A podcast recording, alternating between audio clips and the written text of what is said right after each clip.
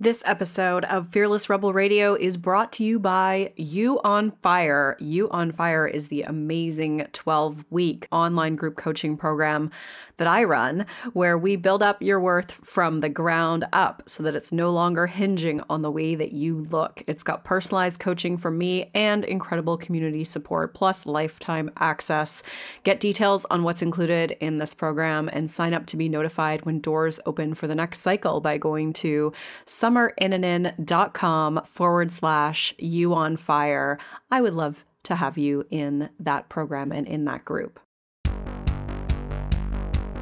This is Fearless Rebel Radio, a podcast about body positivity, self worth, anti dieting, and feminism. I am your host, Summer Innanen, a professionally trained coach specializing in body image, self worth, and confidence, and the best selling author of Body Image Remix. If you're ready to break free of societal standards and stop living behind the number on your scale, then you have come to the right place. Welcome to the show.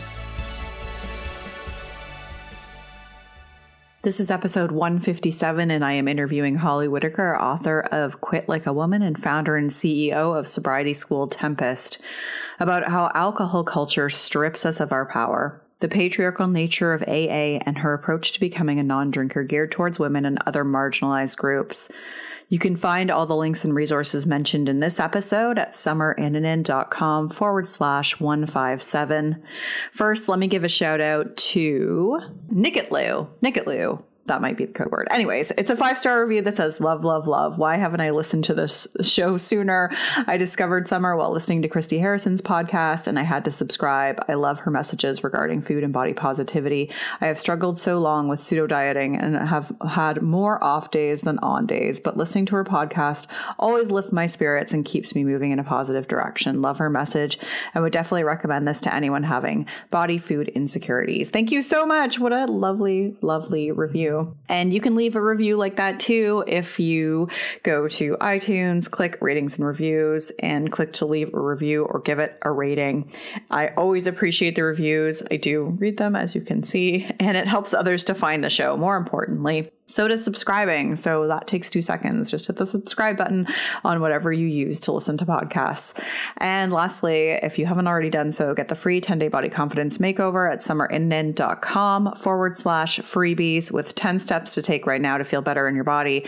And remember, you can always just go to the bodyimagecoach.com to get all the resources that I mentioned because that'll redirect you to my website website. Today's guest is Holly Whitaker. Holly Whitaker is the founder and CEO of Tempest, formerly Hip Sobriety.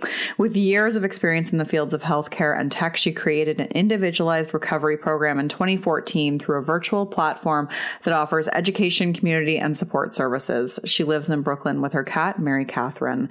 This conversation is really fascinating, and Holly's book, Quit Like a Woman, really opened my eyes. Uh, I've always been someone who can just, you know, casually drink and it's has not impacted my life in a negative way. And to really read about how it starts to strip us of our power and look at it from a feminist perspective and look at the recovery world from a feminist perspective was just like really mind blowing to me. So I, I hope that you enjoy this conversation as much as I did. And if you're curious to learn more, the book is awesome. It's it's really well written, and I appreciated how she included fat phobia when she was talking about various social oppressions. I think that sometimes that piece is missed from those conversations. So I especially was digging it when that was included. All right, well, let's hop into the interview and get started with the show.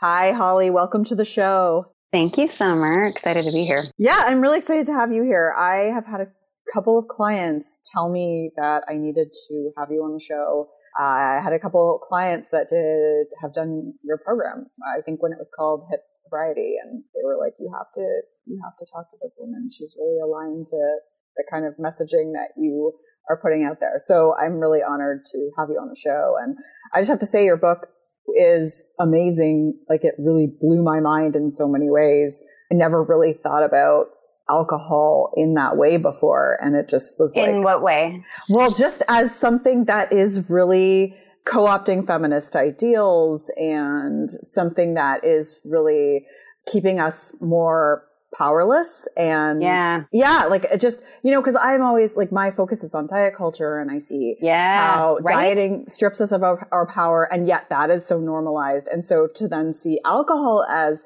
like this other huge component that strips us of our power that's embedded in our culture and normalized. Anyways, we'll get into all that. But I was just like, holy shit, I never really thought about it that way. And this is like, yeah, this is such important information to put out there. So I know I'm jumping the gun a bit, but uh, so no, to- I'm like I'm now by I'm like chomping at the bit. I'm like, can we just go from there? Because- oh, sure, yeah, sure, sure, sure. At some point, I would love you to just introduce like how you got into the work a bit, sure, just to, to sure. weave that in because I know that always connects people a little more just with with yeah. your story. Yeah. So let's put a pin in real quick then, because I think it is so interesting, like the awareness around diet. I have never actually until this moment. I mean, I obviously know diet culture is like just one of the ways that we're oppressed and kept from our power and chasing these ideals that suffocate us and make us kill ourselves and all of this shit. And I also think like I've never really thought about why can't we leap from like that culture to drinking culture. I never even thought of that until just right now. I mean, in that light of how you were talking. So I want to go back to that, but I'll really quickly say I'm Holly.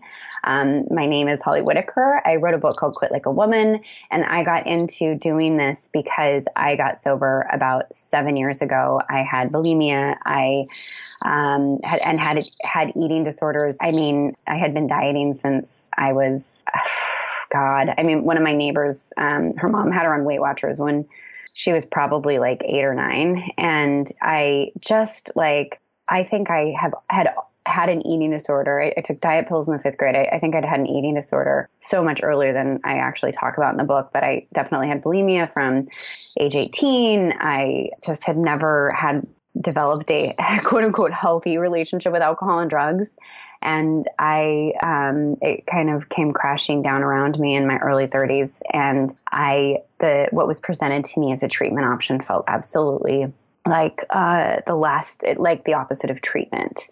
And I, through that experience of also working in the healthcare system and also understanding what gets covered and what doesn't, and having just such awareness around something that was murdering me was not recognized by the healthcare industry, and also that I knew more than my doctors did. There was just, I started to piece together a way forward for myself. And I immediately knew too, I, I, wanted to. I mean, I started teaching our doctors how to talk to patients who are struggling with addiction, um, you know, while I was just barely sober. And I just had a very early calling to turn my experience into something that was different and was allowed people to seek treatment faster and also question their relationship with alcohol, substances, and other addictions. And also that was, you know, based in kind of a bottoms up approach of allowing the person to guide the course versus the system to guide the course. And so, yada, yada, yada. I have a program that helps people quit drinking. Uh, I've been sober for seven years. I don't know. Is that like, I, yeah, I hope that, okay, good. Yeah, nope. That's, that's, that's perfect. That's perfect. And you, I mean, that if people want more, it's in the book. It's, you know, it's obviously like there's chunks of memoir writing in there and, and so you can get more details there, but that's perfect. yeah, it's a good segue. So do you want to come back to the conversation like the about, you know, diet culture being the other piece. Uh, what, where was your brain going with it? I'm curious to know. I just I think it's one of those things where I have a lot of very progressive friends and activist friends, and I and not all my friends are sober, and I think I I have always be I have always felt like this is the last like awareness around alcohol is the last stop on the bus for whatever reason of like just being able to understand how it oppresses us and how I mean just substance abuse oppresses us and how it's sold to us. And it's just like it's like I mean a really good example of this is like Bitch magazine. Like they invited me to come to a cocktail party because I was a member I was like a you know, not just a subscriber, but like a contribute, like I sent them donations and like they asked me to come to something. And I said, Hey, you know, you might have some sober people, like it was about drinking and the resistance. And I was like, Hey, you know, you might have some sober people in your ranks. I'm one of them. Um, you know, could I help you talk about this differently? Or perhaps, you know, could you not serve a drug at uh, you know like something that is like meant to keep us out of our power. Like what i see as you know i feel like i can i wouldn't normally say all this on any podcast but i'll say this here. I feel like it's a tool of patriarchy and like can we not have that at our event or can we have some conversation around it? And they were like no you know? And so it was just like and and once my friend Ann Dowsett Johnston um, she wrote about in her book she approached gloria steinem years ago and asked gloria steinem what she thought about alcohol as being a woman's issue, especially since the rate of addiction is going up. And and Gloria Steinem said alcohol is not a women's issue. And then Gloria Steinem literally, like a year or so later, posted on her own Instagram account, she advertised a beer for menopause. And it was called Liberation, and it was for menopausal women. And so I think like there I've just always wondered because we do around diet culture, and I think we do have a larger awareness. And you might have different thoughts about this, but I think we can very easily see the way because uh, I, I, don't think I know anybody. You know, I, I don't think I know anybody in, a, in any of my close people. I really don't know any any women um, that are not aware of how that affects them.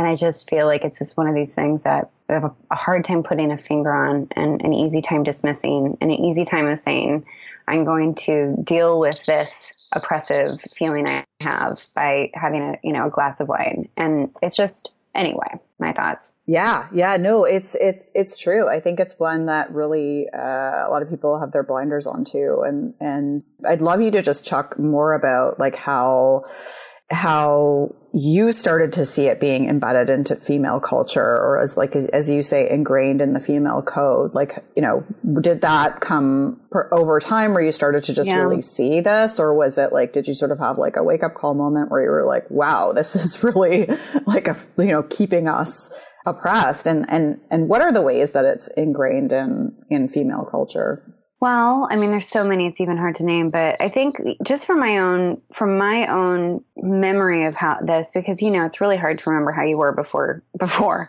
you knew something, um, or what it was like to not know something. But for me, I I definitely didn't, you know, run out of the gates being like, "Wow, you know, they're really going after women." I think it was just um, Gabrielle Glaser, slightly controversial figure, wrote a book called "Her Best Kept Secret." I had a very large hunch that I was a very specific brand of person. Like I was going through something that many were, that I had followed the path. And what I talk about in my book. Like I felt very certain that there were many people out there like me who had done all the right things had chased the gold, you know, and we're like, we're, we're buying into all this shit, you know, like the master cleanse and like the yoga classes and the career trajectory and the fancy expensive, G- like just, I felt that there were a lot of people that had been led down the path I had been led down and then hated themselves and were like dying. I felt like I was part of a walking dead when I got sober. I felt like there cannot be this cannot just be me that has landed here with, with this specific formula I did everything you told me to do. Why do I hate myself?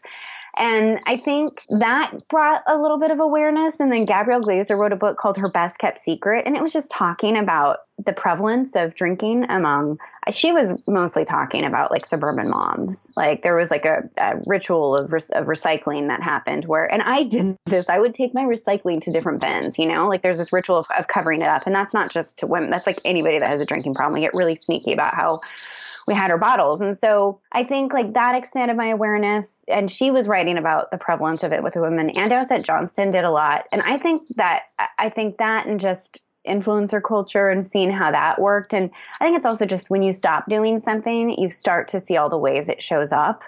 And so it was a growing thing. And then uh, it was something that we we started. My, I had a podcast years ago. My co-host and I started talking about this in like 2000. I think I started posting about this in 2014. and 2015, we talked about it on our podcast.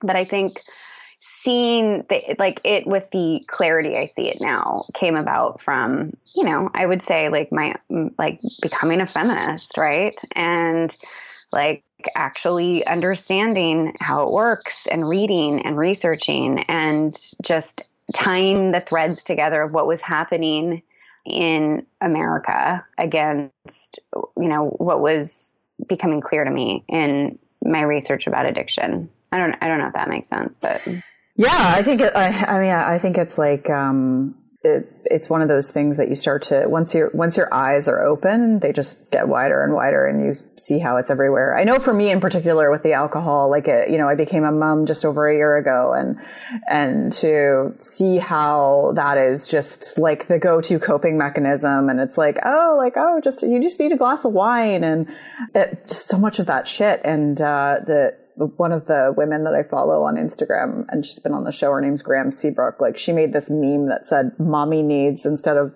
and wine was crossed out, and she put like freedom from like a patriarchal capitalist structure that basically, you know, and, and I, am paraphrasing there, but I, I was like, that meme. Oh yeah, yeah. So anyway, she's, she's fantastic. But anyways, I was like, holy shit, this is so true, you know? Um, it's true. And it's like, yeah. they feed you the drug. I mean, it's not any different than like Miltown or Valium. It's just like, we've constantly been keeping like women drugged to like not fight the system. I mean, it's just a thing. And it's like, I don't, I think it's just also so glamorized now and it's so public and it's so blended in. And you asked me all the ways that it's entrenched. Well, I mean, I think it's a lot easier for us to figure out the things that we do that doesn't involve alcohol than the things that we that or I'm sorry that does involve alcohol and things we do that that don't. And like my sister, for instance, she became a mom and she was at you know she had no I my niece is the age of my sobriety and so when my niece started entering public school and my sister started mixing with, you know, mommy crowd, um, she was like, holy shit, like, what is this? Like, why are they all obsessed with drinking? And like, why is everything around drinking? And I think we just like, it's, it's, you know, it's, it shows up in motherhood. It shows up as like the thing we deserve as a way to like, you know, take the edge off as a way to make it through the day, as a way to make it through second shift, as a way to, you know, do, I mean, everything. And it's the way we're supposed to connect, the way we're supposed to have sex, it's the way we're supposed to celebrate, it's the way we're supposed to grieve, it's the way we're supposed to host a book club, it's the way we're supposed to now go to yoga classes or whatever the hell. I mean, it's just, you know, like a perfect example is this. My book was sent out and our booksellers included $100 or $10 wine, you know, vouchers. I'm not kidding. Like yeah. it's just so ingrained. They literally put wine vouchers in a sobriety book. Yeah. So yeah, and so so I want to I want to talk about because you talk about alcohol as the new tobacco, and I think the majority of people would think that's a bit of a stretch based on the fact that like we've all been conditioned to think that alcohol can just be enjoyed and that it can even be healthful. So, you know, why do you call it the new tobacco? Like, how do you see that? Be, how do you see it being so harmful? I mean, it is. It's like if you look at what the combined total deaths from illicit, and by illicit, that just means anything that's been made illegal, illicit drug use worldwide is about 500,000, and worldwide it's about 3.3 million for alcohol. I mean, I think I was reading an article last night that talked about alcohol related deaths have doubled in the last two decades. Wow. Um, it kills, I mean, it kills close to, you know, I think it's like close to one in 10 adults um, in America um, it's just like that when you start to actually look at the stats, you're looking at something that is a murderer and a killer. And it's just so interesting when you put that up against Juul, you know, like a few people, and I'm not making light of it, but a few people died of lung infections um, from vapes and vaping, you know, and immediately Juul was like brought to task. Fired their CEO, you know, eliminated flavored Juul pods and um, you know, it's 10, a few, you know, like a, a, few dozen, a dozen, a few dozen deaths. And, um, and then you have something where, you know, it's like close to 100,000 deaths in the US alone. And, and the alcohol industry is not held accountable. Very, very like distinct and obvious ways you can look at that, you know. And the alcohol industry uses the same tactics that the tobacco industry has. Um, the way that I look at this, if you if you go back and you look at, you know, tobacco has been around, yes, for many, many years. It is it being consumed as a cigarette has not. Um, that started in the 1800s, and also it was you know a very very small percentage of of tobacco consumption even in the early 1900s and it was just it proliferated it caught on it became you know and, and it caught on it, it spread because of you know marketing spend because the consolidation of our of markets and power and also because of you know public relations moves. And so we were influenced into using tobacco the way that we eventually use tobacco and when you look, and, and today, just to put it in context, you know, about 8 million people, 7.7 million people die a year worldwide from tobacco related deaths. It's saturated though. It's, it's, it's gone global. Um, there's really no place where the tobacco industry doesn't touch. Um, it is way ahead of the alcohol industry. The alcohol industry did not consolidate until after prohibition. It is still consolidating and it is just starting to go after markets in the same way the tobacco industry has been going after markets for a very long time. And when I say markets, I mean like low to middle income countries, um, and then also women. Um, tobacco industry started targeting women in you know the 1910s, 1920s, um, and the alcohol industry um, we're kind of like in the heyday of trying to increase in, uh, women's consumption. And so I say this because it follows the same pattern. I say it because it's like alcohol, you know, hit men first, and then women followed suit, and then the levels of addiction and death in men started to plume, and then also the consumption started to actually downshift for men. Um, and like the death always follows the increase in consumption. And then you'd later see women come on because they picked it up later. And then you'd see their death rates and their addiction rates come in after. And then they peak and then they trough. And so the height of cigarette consumption, um, and at the height of cigarette consumption, about 45% of Americans smoked. And we think about smoking and we're like, everyone smokes, but 45% of American adults smoked. Um, when you think about drinking, uh, that's about 70%. 70% of American adults drink. Um, and so we have, I mean, like the way that I look at this is we have a drug. We have a drug that we are conditioned to consume. When we, when we come of age, we're basically expected to consume it. That's the natural course of it. There is, you know, two thirds of us consume it. And then not only that, we're dying at faster rates than we ever have before from it um, from right increased marketing, from increased production, from increase you know from from lots of different pushes um, and pulls. And so the way I say it is just like it's one of these things like for me, I always thought I had to make alcohol work. I never thought I had to make cigarettes work. I was shamed for smoking. I was, you know, like people just had had no problem telling me I was disgusting for smoking, and I was rewarded for drinking because we had two very different relationships with both those substances by the time I was in my late 20s and early 30s. And so I, I think it's what I what I mean by that is that I just think our attitudes our, our attitudes change so quickly and can change so quickly. And you already see this. There was like the first year that there was dry January, there was like a few thousand Americans that were part of it. And I think last year was about 4 million. Attitudes do shift really quickly once we start to become aware of something. And so the way that I look at it is I just do not see how knowing what we know, knowing how many people actually die from it, and then also all the other ills related to it. You know, it's it's tied up in all sorts of things like sexual violence and domestic abuse and car accidents. Um, and so, like, knowing kind of its collateral damage um, or what it's an accomplice to, you know, knowing, you know, how much profit is made off of it, knowing the death rates and the, you know, and also the rising consciousness. I just, I, I, you know, big pharma has been under it, big tobacco has been under it. I just don't see one, our attitudes toward alcohol remaining the same. It's just, it is changing. And two, I don't see us knowing how we are, allowing it to go on for much longer without holding corporations accountable for death. I mean, they have absolutely no accountability to something that they sell. And they and you look at tactics, if you like if you if you like start digging into some of the shit that's happening in like Africa like or or India where it's just I mean it literally the way that it's forced on communities that have no history of, of alcohol consumption or some communities that have no history of it it's just I mean it's it's horrifying and it's profitable. Yeah. Yeah. Wow.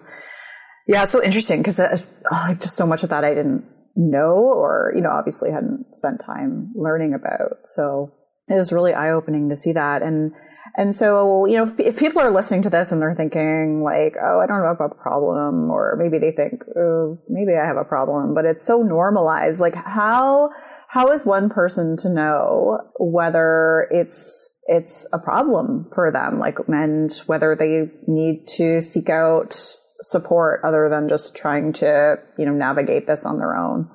Yeah, I mean, I think it's one of like, I mean, it's so weird because we've worked. I mean, we have an online program. We're we're closer to, you know, we're not like a community, a free community support. We, we actually have a program that helps people that's closer to like an IOP or uh, like outpatient or intensive outpatient. So I think it's so interesting because what we do is all digital. And we have worked with people that are, you know, we've worked with people that kind of have been trying to quit for sometimes decades um, that are able to and or people that you just immediately assume need to go to rehab and some people do you know and i think it's to say like it's just it, you i guess a couple of things i want to say to this is one i was really really sick like very sick. And i ended up figuring it out on my own because again there's really no good institution of recovery that exists that's accessible. Um, and that was to me the only choices that i thought i had. Um, I think like having this thread of we typically think like of addiction as incurable as something that hounds you for the rest of your life. And i think the main thing i do want to like kind of impart is that whew, i don't even know how to say this i guess what i want to say is we have kind of this idea that only really really sick people get really really intensive treatment and people in the middle just kind of wait or try and change it. And so the way that I look at this is rather than looking at, oh, like you're, you know, you're you're a, you know, a 7.5 on a scale of 1 to 10 alcoholic. I typically just talk ask people to ask themselves if it's serving them and if it's not, you know, like that go from there. I think for most of us, we know. Like it's not like I mean, alcohol is neither here nor there to like my mom. And um, it's basically like that to my sister. And so it just doesn't register. And so I think like for those of us that have an itch with it, the way the way I like to look at it is just like, you know, does it take something from me? Does it cause me concern? Does it not feel right? And I think like we that's where we move from. Like just that kind of like internal gut check of this does not feel right to me or I want to change this or I want to look at this. And I think from there it's just it's that awareness. You're not the question that we've held up for so long is am I an alcoholic? Okay, no I'm not. So then I'm going to keep drinking. I mean, that's just basically it. We carve people up into normal drinkers and into like really sick people that are allergic to alcohol instead of looking at a, you know, a spectrum and there is a spectrum. And so I, you know, I, I look at it as something where it's just about awareness and from that awareness you know people ask me all the time where do you start and i'm always like oh here by asking this question i don't know like here like in the place where you just start to observe your relationship with something and then from there bringing into you know for me it was just a book and then it was therapy and then it was you know meditation like there was so many different things but it started to basically you know i mean like anything else like you said at the beginning your eyes get bigger and then or they grow wider and wider. Like you can't unsee, and then you start to see more, and you also start to service yourself in that way. Yeah. Yeah. Like I think in the book you say instead of asking, am I an alcoholic, is ask like, is this getting in the way of my life? Is that the question yeah. that you use? Which yeah. I think is really helpful. And you said that you, that we should stop using the words alcoholism and alcoholic. So I'd love you to talk about why that is and how that impacted your sobriety. Yeah. I think uh, I came into sobriety. I found a book, and it was a very different type of book, and it, it was it was essentially just saying there's no just like a, uh, somebody that quits cigarettes is a non-smoker. When you quit drinking, you're a non-drinker. You're not an alcoholic, and it changed this idea. It actually allowed me to look at my relationship with alcohol because then I wasn't trying to qualify or not. I mean, not qualify. I didn't want to be an alcoholic. Uh, it ran through my family.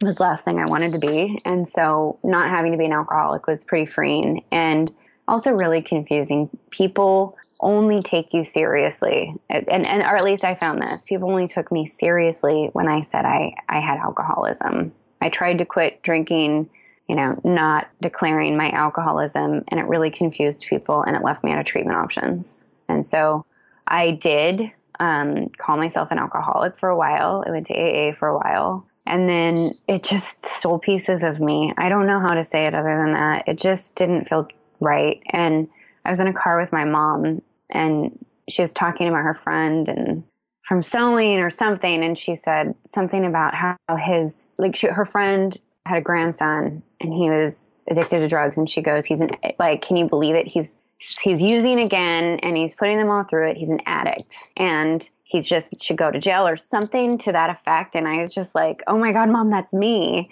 I'm like, you just put, you're talking about somebody like they're a criminal and like they are the problem instead of somebody that's sick. And I was just horrified by it. And we had this long conversation, and she, my mom had cancer. And I was just like, we never talked about my sickness. We never talked about my healing. It was something I did on my own. It was something that my mom did with support.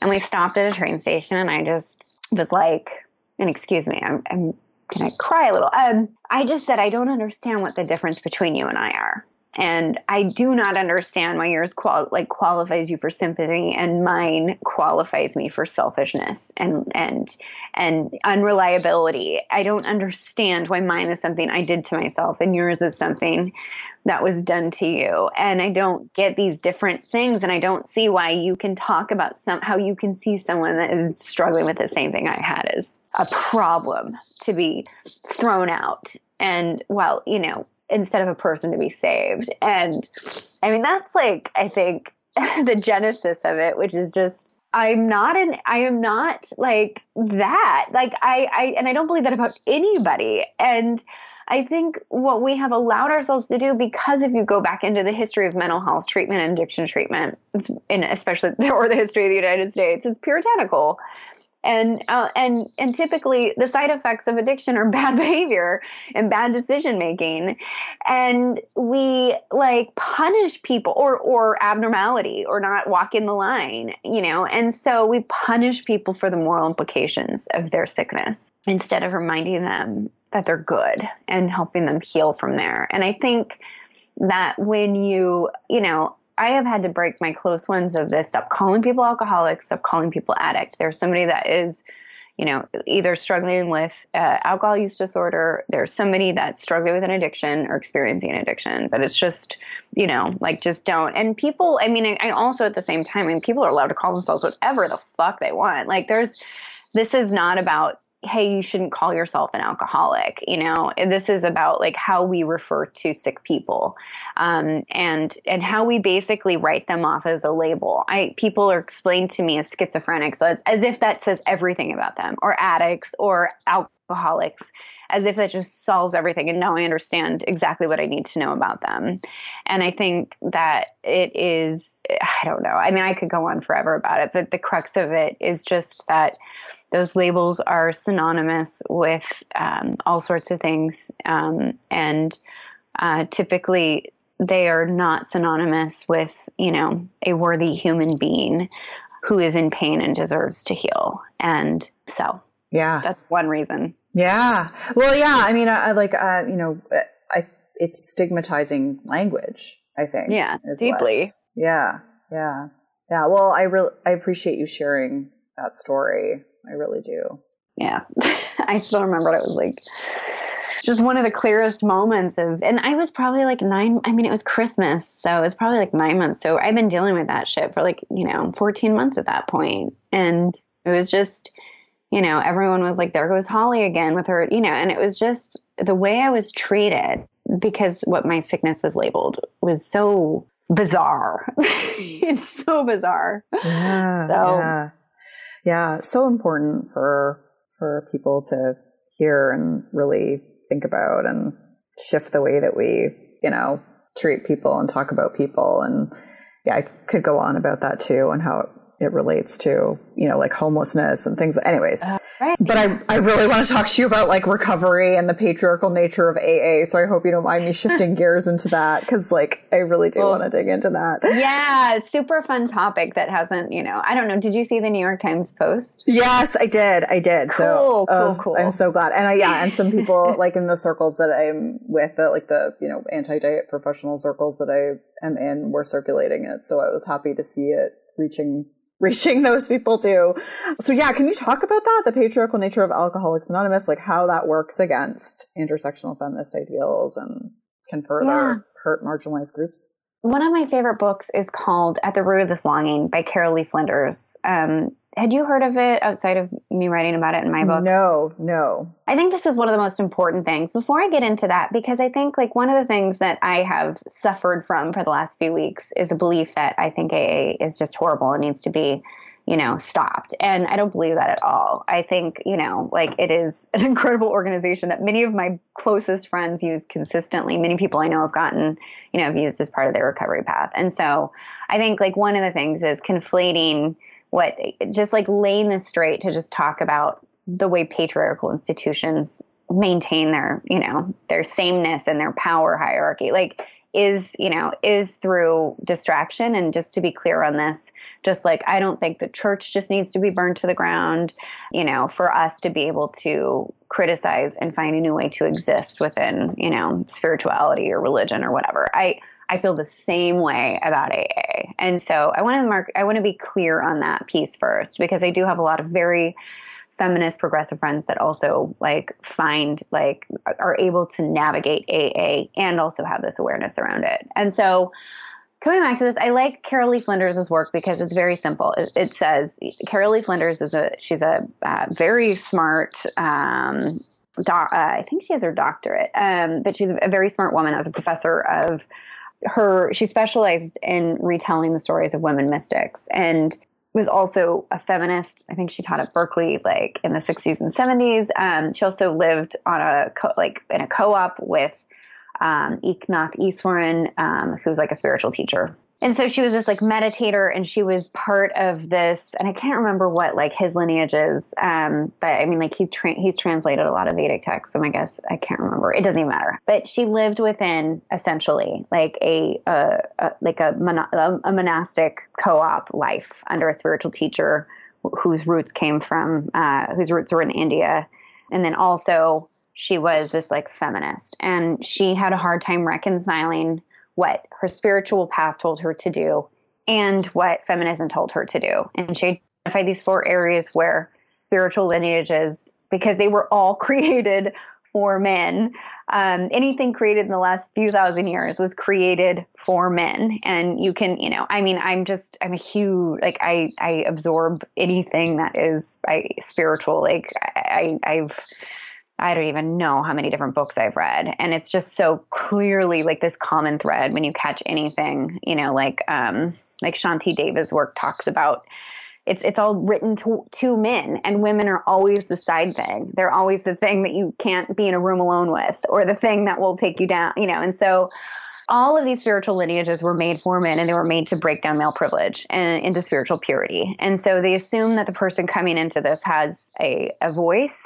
um, and then, you know, silence is the antidote to that. They assume this person has a highly developed sense of self and ownership of the world and power, and that the antidote to that is basically, you know, just burning the ego down. Um, they have a you know a sense that this person has been able to move about freely throughout the world and feel safe in the world. And the antidote to that is closing yourself off into you know like a a cave with a few people or um, or an ashram or you know basically closing yourself off from the world. And then the fourth thing is they assume that this person has just been satisfying their direct pleasure um, and the antidote to that is to refuse all pleasure. And so when it comes back to this carol lee flinders just points this out and she's not talking about aa she's talking about catholicism. She's talking about you know uh, buddhism. She's she's talking about everything. And she's essentially saying that all of these because they were they assume these privileges exist um, that that often what you're doing when you take somebody that does not you know like if you're looking at let's just say like a woman um, you know and that's just one intersection of identity that's that deals with oppression in our society but let's just take women. Women are not allowed to use their voice and for years have been murdered for using their voices. Um, women are not allowed to move about in the world freely. I still am a you know i I don't walk in certain places at night. I still don't have the right to move around in the world freely. I, you know, women do not have, they're not chasing their desires, you know, like our desires are often like shown to us through the lens of what males want, what men want. Um, and, you know, we, we don't have a sense of owning the world. Um, we just don't because we never have. And so to, you know, essentially assign these things to a woman is to ask her to renounce something she doesn't have. And it's more, it is not it is not getting to spiritual purity. It's getting to, you know, it's basically making it's it's going in the other direction. It's creating a sicker person.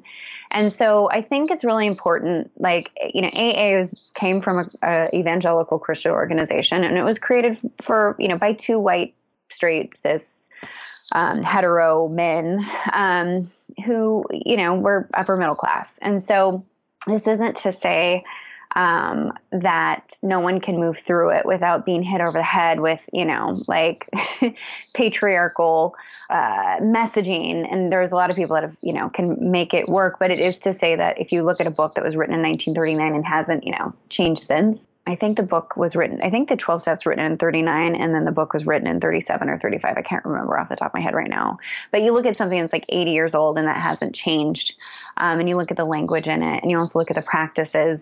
Those are things that, uh, and, and I just know this also from so much personal experience working with people that feel, you know, that feel made sick, made, they, they, they feel it makes them sicker.